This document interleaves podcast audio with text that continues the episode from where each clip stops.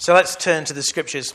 And we're going to read, the, as you might imagine, that passage from John chapter 21. So we're finishing off our little uh, series in John. It started back in John 14. Uh, be- before Easter, we picked up a chunk of Jesus' teaching, um, and Rob covered that. And now we've kind of uh, we're covering the events before and after the crucifixion and the resurrection. So finish off John, and then next week we're going to be in um, 1 Samuel.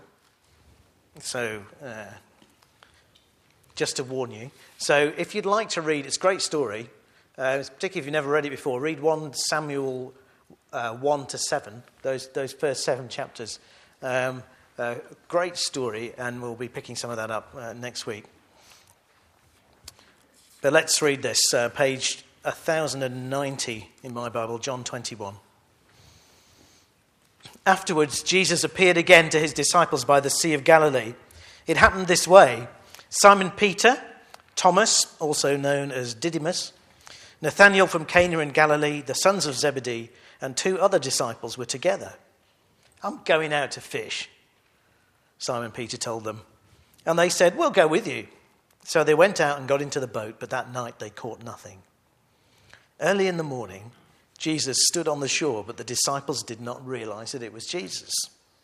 He called out to them, Friends, haven't you any fish? No, they answered. He said, Throw your net on the right side of the boat and you'll find some. And when they did, they were unable to haul the net in because of the large number of fish. And then the disciple whom Jesus loved said to Peter, It's the Lord. And as soon as Simon Peter heard him say, It's the Lord, he wrapped his outer garment round him, because uh, he'd taken it off, and jumped into the water. The other disciples followed in the boat, towing the net full of fish, for they were not far from shore, about a hundred meters. And when they landed, they saw a fire of burning coals there with fish on it and some bread. And Jesus said to them, Bring some of the fish you've just caught. So Simon Peter climbed back into the boat and dragged the net ashore it was full of large fish, 153. But even with so many, the net was not torn. Jesus said to them, Come and have breakfast. None of the disciples dared ask him, Who are you? They knew it was the Lord. Jesus came, took the bread, and gave it to them, and did the same with the fish. And this was now the third time Jesus appeared to his disciples after he was raised from the dead. And when they'd finished eating, Jesus said to Simon Peter, Simon, son of John, do you love me more than these? Yes, Lord. He said, You know that I love you. And Jesus said, Feed my lambs. Uh, and again, Jesus said, Simon, son of John, do you love me? And he answered, Yes, Lord, you, you know that I love you. Jesus said, Take care of my sheep. And the third time he said to him, son of, uh, Simon, son of John, do you love me? And Peter was hurt because Jesus asked him the third time, Do you love me? And he said, Lord, you know all things. You know that I love you. And Jesus said, Feed my sheep. Very truly, I tell you, when you were younger, you dressed yourself and went where you wanted. But when you are old, you will stretch out your hands, and someone else will dress you and lead you where you don't want to go.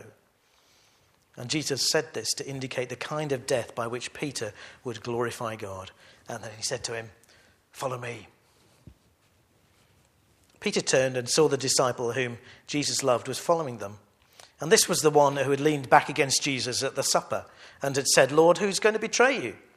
And when Peter saw him, uh, he asked, Lord, uh, what about him? And Jesus answered, If I want him to remain alive until I return, what's that to you? You must follow me. And because of this, the rumor spread among the believers that this disciple would not die. But Jesus didn't say that he would not die. He only said, If I want him to remain alive until I return, what's that to you? This is the disciple who testifies to these things and who wrote them down. We know that his testimony is true. Jesus did many other things as well. If every one of them were written down, I suppose that even the whole world would not have room for the books that would be written. Let's pray. Lord Jesus, we ask you even as we read about your encounter with Peter, that you will meet us risen from the tomb. That you'll come and speak to our hearts, particularly where our hearts are, are burdened by failure. We ask you to come and scatter fear and scatter gloom. And we want to hear your voice, speaking to us by your Spirit through your word, saying to us, It's forgiven, it's finished.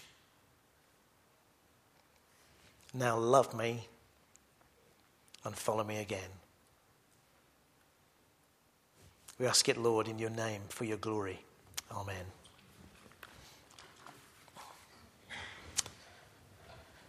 Okay, hands up if you've never been double minded in your Christian walk. Or put it another way hands up if you've been single minded in your devotion to Jesus. As Christians, we, we like to think that we are the people who are for God, for Jesus, and, and we are. And we'd like to say that we are single minded uh, about Him, but so often it's not true. And this account of, of Peter in John 18, you know, uh, let's not go back there, but you remember that he denied Jesus three times. And here in John 21 is here to remind us that even those who walked with Jesus in the flesh fell away under pressure under the same kind of temptation that you and I face, which is simply to own Jesus in our words in public. Even Peter, who's the most gung ho uh, of all disciples, said one thing at one time and the opposite another. One moment even if all these others, if, even if they all fall away, I won't. I will stand by you. Next moment, I don't know him. Never met him before in my life. Who do you think I am? And I think overestimation on Peter's part of his devotion is part of the problem, part of ours probably too. So I want us to kind of follow through. Um, with Peter, let's backtrack and just remind ourselves what happened. The red words are on the um, sermon, are on the uh, sermon notes. Um, thank you all for who spotted the technical failure last week that the red words didn't appear. I won't explain it to you now, but I can if you like. Peter's problem. Peter denied knowing Jesus three times on the day of his arrest. And we marvel, don't we? How, how we marvel, don't we? Jesus, uh, Peter in the garden, sword out, whew, servant's ear gone. Um, and a moment later, no, not me. Wrong person. You have the wrong person. If you're looking for a follower of Christ, it is not me. You have the wrong person. And we marvel, don't we, at how somebody can f- uh, fall so quickly in so short a time. Um, but we do the same, and we usually do the same on a, a pretty much on a daily basis devotions in the morning, uh, reading your Bible maybe, um, praying to God, prayers of praise, get to work. Somebody says, Well, how was your weekend? And you go, Nothing said. We go from ardent Christian to craven denier um, in the space of a couple of hours. If, if not daily, then weekly, we come and we praise our great God. And we say, You give, you give or take away and whether you give or you take away, bless, we will bless your name. And then we struggle to do that in front of, the, uh, of people who we think are cynical around us. So Peter's problem started earlier in the day. And according to Matthew, he said this um, Jesus told them, This very night you will all fall away on account of me. Because it's written, I'll strike the shepherd, and the sheep of the flock will be scattered. But after I have risen, I will go ahead of you into Galilee. Peter replied, Even if all fall away on account of you, I never will. Truly, I tell you, Jesus answered this very night, before the cock crows, you will disown me three times. But Peter declared, Even if I have to die with you, I will never disown you. And all the other disciples said the same. So he said last time, going back, or was it a couple of weeks ago, Peter's kind of presumptuous. He reckons he's courageous enough to die with Jesus. He's the great enthusiast, isn't he? Peter, but that word never is a big mistake, isn't it? Our word never is a big mistake. I will never fall away from you. I will never, I will always. It's a big mistake. He's not measured his own heart. He's not got a measure of his own heart, how fallible he is. And then Peter is petrified. His fear of people and their opinion is much bigger than he thought it was going to be, I reckon. Don't you think? He's not measured the size of the task. Task of speaking out about Jesus is a profoundly difficult one. It was difficult for Peter. There, it was. It's difficult for you and I in our day and age. I think we think it ought to be easy, um, but it is not easy. It's profoundly difficult. And so, as a result, Peter is prayerless while Jesus was praying for his upcoming testing and his trial. And even Jesus goes to the Father and says, If I'm going to go through this, I'm going to need you to strengthen me. Peter doesn't. He's just a bit overwhelmed at that point. Um, and because he's not measured his own fallibility, and he's not measured the size of the task, so he's not prayed, and so he falls, he fails, he disowns Jesus. So do you and I. So here's my remedy. Well, it's not my remedy, it's Jesus' remedy. You've seen some of the solutions already. Measure the strength of your heart. Be realistic about your fallibility. Measure the size of the task. Talk about Jesus and let that drive you to prayer. That's part one, but we dealt with that already. But Peter has fallen so far and Jesus has such a great task for him that Jesus has a much more thoroughgoing solution in hand than telling Jesus, just telling Peter to go away and pray a bit more. And it happens like this, and we read it in the passage. Okay, so this is sometime after Jesus has appeared to the eleven, John 20. Peter decides he's going out to fish. I think it's intriguing. Peter seems to always take the lead, doesn't he? It is a quality, it is a good quality. And we don't know whether he's just feeling a bit bored or whether he's kind of a. Uh, but they've got to eat. So I think they're just going out to fish because that's what they did. And they realize, um, although Jesus uh, has risen and that's consumed all their thinking, comes a moment where you've got to kind of get on with life. Fish all night, catch nothing. It's an everyday fishing experience. Though, just going back a moment, I do love the way that Thomas is named after Peter here. You get Simon Peter and then you get Thomas. And I don't know why that is, but I like to think that maybe Thomas has decided that after his previous experience, he's going to stick as close to Peter as possible. And he's going to stick really close to, to Peter, and especially if John's there, because he doesn't want to miss out. Uh, if, if, Jesus is going to appear again, he doesn't want to miss out. Uh, I'm probably reading something into the text, but if that's true, then it pays off big time on this particular occasion. A voice calls out to them uh, across the water, and the word is literally in Greek, children, but it's kind of like a bit like we would say, lads, have you caught anything, boys? Caught anything, boys? They say, no. Throw your net on the right side of the boat and you'll find some. What's going through their minds? Any inkling yet? Do you think? Uh, do we have any anglers? Do we have any fishermen in here? No. I'm told they're fairly notorious for not really wanting you to give them advice. Okay. But is there an inkling in their minds at that point? I don't know. Because they do it, uh, we, we don't read anything about that. They just they, they do what they're told and then they can't get it back in. Can't get it into the boat. And John says, and I love this, it sends a tingle down my spine every time I say it. Uh, and John says, It's the Lord. And then Peter picks up his jacket, jumps into the water, uh, and I think he wades to shore, probably. I don't think he can swim carrying his jacket, but who knows? There's John, always quick on the uptake. There's John, quick to make the spiritual connections. And there's Peter, always quick to act, do something about it. Seen that before, haven't we? Do you remember? Seen that at the tomb. John makes the connection, Peter does the action. It's a good combination. They work well together. Both needed in the kingdom of God.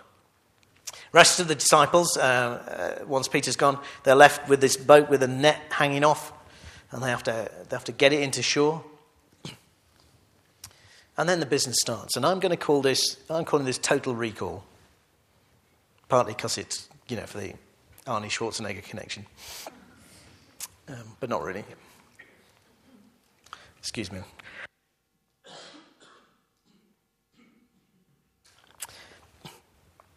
Jesus' solution, if you like, um, to Peter's problem, Peter's catastrophic failure, is total recall. And the first part of that is recall in the sense of, uh, of recollection.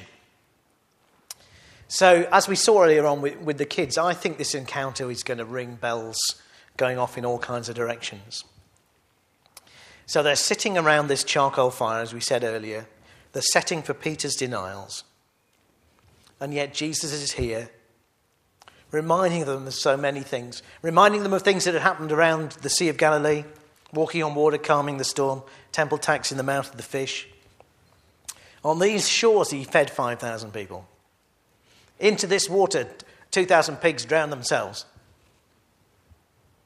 From a boat on this water, Jesus uh, delivered parables.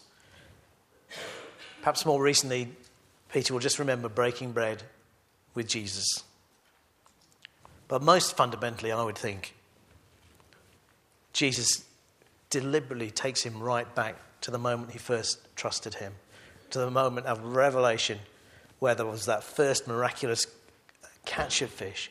And he takes him back uh, and shows him that uh, he's not given up on him. He can do that again. He's taken him right back um, to the beginning, to that moment where Peter saw who Jesus was, bowed at him, said, Lord, go away from me, I'm a sinful man. And, uh, and Jesus called him and, and called him to be a fisher of men.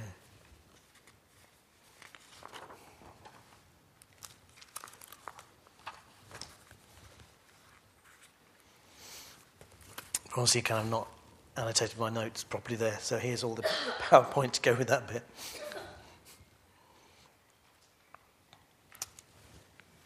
Total recall. In other words, I think, you know, in this little moment, there are going to be multiple recollections in, in, in Peter's mind. In the sort of, in the midst of something which reminds him of failure, there are so many things which will remind him of his original um, calling. And I commend that to you if you feel you have failed. That even in the kind of presence uh, of those feelings of failure, to come back to the cross. Go back to that moment when you were called. Go back to those moments when you were walking with Jesus and you did see what he did. And remind yourself. But it's going to get a whole lot more pointed and personal for Peter. Um, the impression is that Jesus draws Peter aside, but we're not told that. And, and then this $64,000 question do you love me more than these?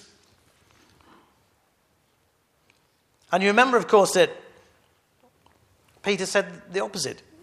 If all these fall, I never will. And there's an interesting, oh, excuse me, there's an interesting thing going on in this passage because there are two different words for love used in the Greek. Two different verbs. One is agapeo, which comes from um, agape, and the other one is phileo. And uh, in, in, past times, we would have said that agape is that kind of self sacrificial, active kind of love, and, and phileo is more a kind of brotherly love. And commentators nowadays um, seem to think that this is just a variation in style that John writes like this because if he uses one word for love all, all the way through, you're, you're going to get bored. But I can't see it. So it's really interesting that in the NIV 1984, which was the previous version of this, Jesus asked Peter those first couple of times, Do you truly love me more than these? Because he uses a different word. Those first couple of times he uses this word, agapeo. And interestingly, in the new NIV, that's gone. But I think there has to be a, at least a shade of difference. This is written in New Testament Greek, and uh, Peter and Jesus probably speaking Aramaic. So we don't know what words they actually use, but this is the way um, John writes it down. And he, was, and he was there, and he recalls it. And so the first time round, uh, Jesus says, Peter, do you agapeo me? And Peter replies, You know that I phileo you, Jesus. And Jesus says, Feed my lambs, which we'll come back to in a minute. And a second time, Jesus says, Peter, do you agapeo me? And Peter replies, You know that I phileo you. And, and Jesus says, Take care of my sheep. And then a third time, Jesus asks, Peter, do you phileo me? Got to be something in that, hasn't there? The third time round. Peter, I'm asking you, do you love me with all your heart, your soul, all your mind? And you're saying, uh, Jesus, I love you, I have affection for you. And it's a bit like Jesus saying, Peter, do you, do you have affection for me? And that stings. Peter's hurt. And he's hurt either because Jesus has questioned now whether Peter loves him at all, whether there's any kind of love, quite possibly, but, but probably even more pointedly, because the third time round, Peter is just, he, he knows that there are three affirmations for three denials. And I think it just hurts him to, to recall that he denied Jesus three times. And in the face of saying that he loved Jesus more than these, he can just about bring himself to say, Jesus, I, yes, I love you. I'll have affection for you, Jesus. But he knows that he didn't have that kind of love that carries through into action that he said he had, that he wanted to have. And so he says, You know all things, Jesus. You see the state of my heart. You know that I do love you. And Jesus said, Feed my sheep. How about you? So Jesus comes to you this morning and says, Do you love me? What would you say? You got an affection for Jesus going on? Love Jesus with any kind of affection? And is it just a passing affection, or is it a love of Jesus, an agape love that's going to be put into action?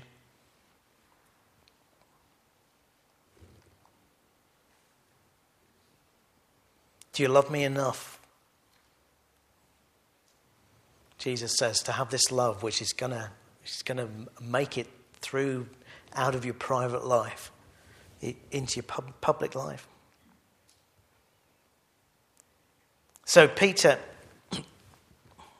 Peter's humbled by Jesus' inquiry, but he's also specifically recommissioned. He is to feed and to take care of the sheep and the lambs. In other words, he is to pastor and teach the immature and mature believers in Christ.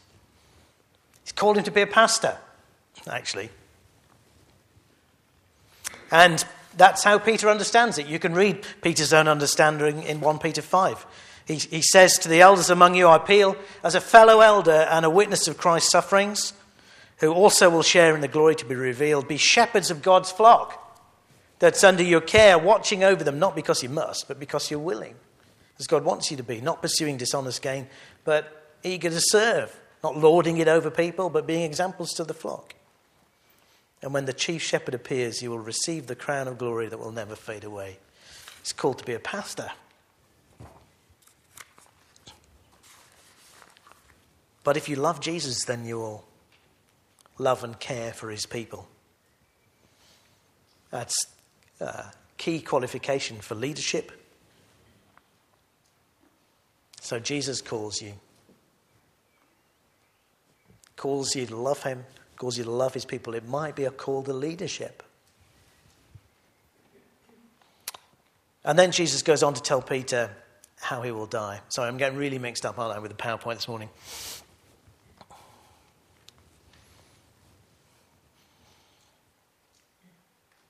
And basically, in this, in this little passage, Jesus tells um, Peter that he's going to be executed by force. Don't have time to look at it in detail, but he says, This is how you're going to glorify me in your death. So, brief point Jesus knows how and when you're going to die. Okay, even today. Okay? But one question What do you need to do now to make sure that you will glorify Jesus when you die? We haven't got time to think this through, but what do you need to do now?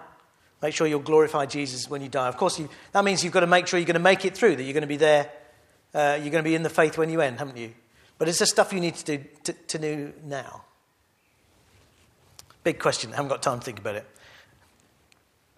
The, the passage ends with a, a strange little episode, doesn't it? So we've talked about kind of total recalling in in the sense of going back and looking over his whole Christian life. We've talked so in terms of kind of recollection. Um, we've talked about recall in terms of being reinstated. That's what Jesus does, that's the business that he's in. But there's also this issue of responsibility. There's this little episode at the end. We get the sense that, that, that Jesus has, has drawn, drawn Peter away. They're having a little conversation. They've walked off over here. And uh, while they're going, Peter looks back um, and he sees John falling behind. He can't, he can't help. And he says, What's going on here? What do you think? Is, is he, he says, um, What does he say? He says, What about him? What's he saying? He, he's either just being his old, you know, he's, he's either being a bit nosy, isn't he? What about John? Or he's either being his old kind of competitive self. Okay, so you've called me, um, you're calling me to, be, to feed your sheep. What, what about John? What does he get? Does he get to share responsibility of looking after the sheep? Or maybe, what about John? How is, how is he going to die? And Jesus initially gives a cryptic answer which says, um, uh, I'm not telling you, basically, about John. But there is one thing you need to take notice of Peter. That is, I want you to concentrate on your own Christian life and to follow me. If I want him to remain alive until I return, what's that to you? You must follow me. So sometimes when, we, when we've failed, or just sometimes in the Christian lives, we look around and we're thinking, gosh, it's so much easier for them. Sometimes we think, gosh, it's so much harder for them. Sometimes we think, oh, gosh, they're in a position of leadership. Um, or whatever it might be. And, and, Jesus says, stop thinking about them. Okay, you just pick up your cross and, uh, and follow me.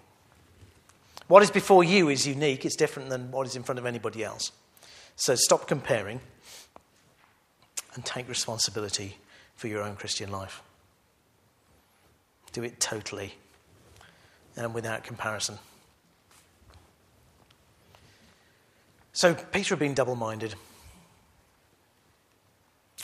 You and I have been double minded. We've failed to be single minded about Jesus. I guarantee it. You've said one thing to him in private and another thing in public. Or maybe you've failed him in some way which you feel is disastrous. Maybe, like Peter, through pride, through being petrified, through being prayerless. Or maybe you've failed in, in such a way you feel like you're not really sure whether you love Jesus at all. And here is the solution recall. Go back over your Christian life. Where and when have you met Christ? What did he say to you? What is that experience of uh, when you first came to the cross, when you first understood grace? Go back and rehear that. So that's what Jesus is doing for Peter. Go back and rehear that call, renew that acquaintance, remind yourself uh, of those encounters with Jesus. Fundamentally, come back to the cross. Jesus is in, is in the business of reinstating people. Always, always. There is always a second chance. And, as we've often said uh, to the young people, you might go many steps away from Christ. You might go many, many steps off the path, but it's only one step to get back on, and that is come back to Jesus. Um, come and ask for forgiveness. Come back to the cross, and you can do that at any point in time. But remember how much you've been forgiven. Because when we remember how much we've been forgiven, that drives our love for Christ. And then take responsibility. Don't try to take responsibility for other people's Christian lives in, in, in, the sense of comparing yourself with them. Just take responsibility for your own walk. And hear this call of Jesus Do you, do you love me? That's the thing you need to deal with today. Do you love me? Jesus says. And if so, follow me and die. So, just for a moment, I just want you to kind of um, put yourself on a metaphorical beach, around a metaphorical fire, um, with Jesus. Just hear a little bit of that excitement of John says, It's the Lord.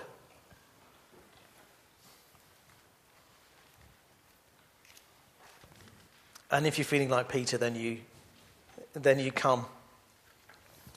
I guess we always do as sinners with a, with a mixture of oh, uh, excitement and trepidation.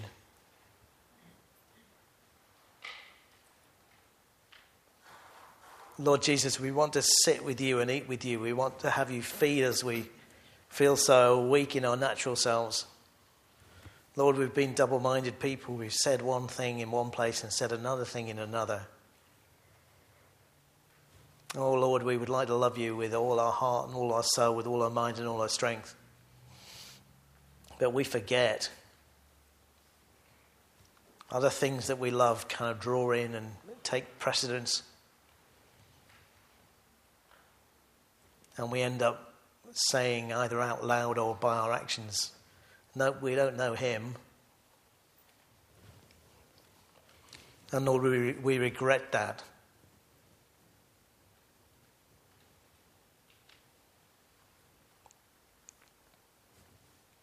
We regret that, but we know that you went to the cross for the forgiveness of precisely this kind of behavior.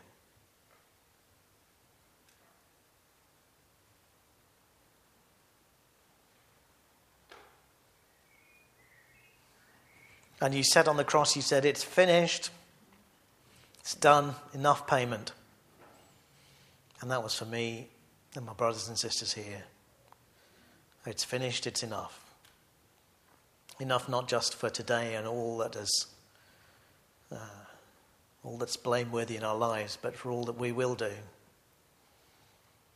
And we thank you, Lord, for your spirit, leaving your spirit till the work on earth is done. You send us your spirit to transform us. We thank you. We can look back, and you have been with us, and you have spoken to us. You've met us along the way.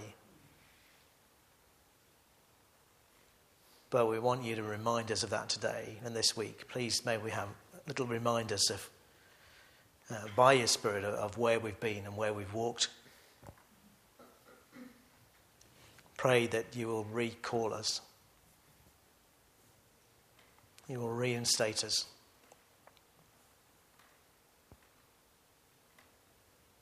And we ask for your strength. Without, even, uh, without your strength, we can't even take up the responsibility to walk our own lives. Please, Holy Spirit, walk in us. Help us to walk in the works, the good works that you've prepared in advance for us to do.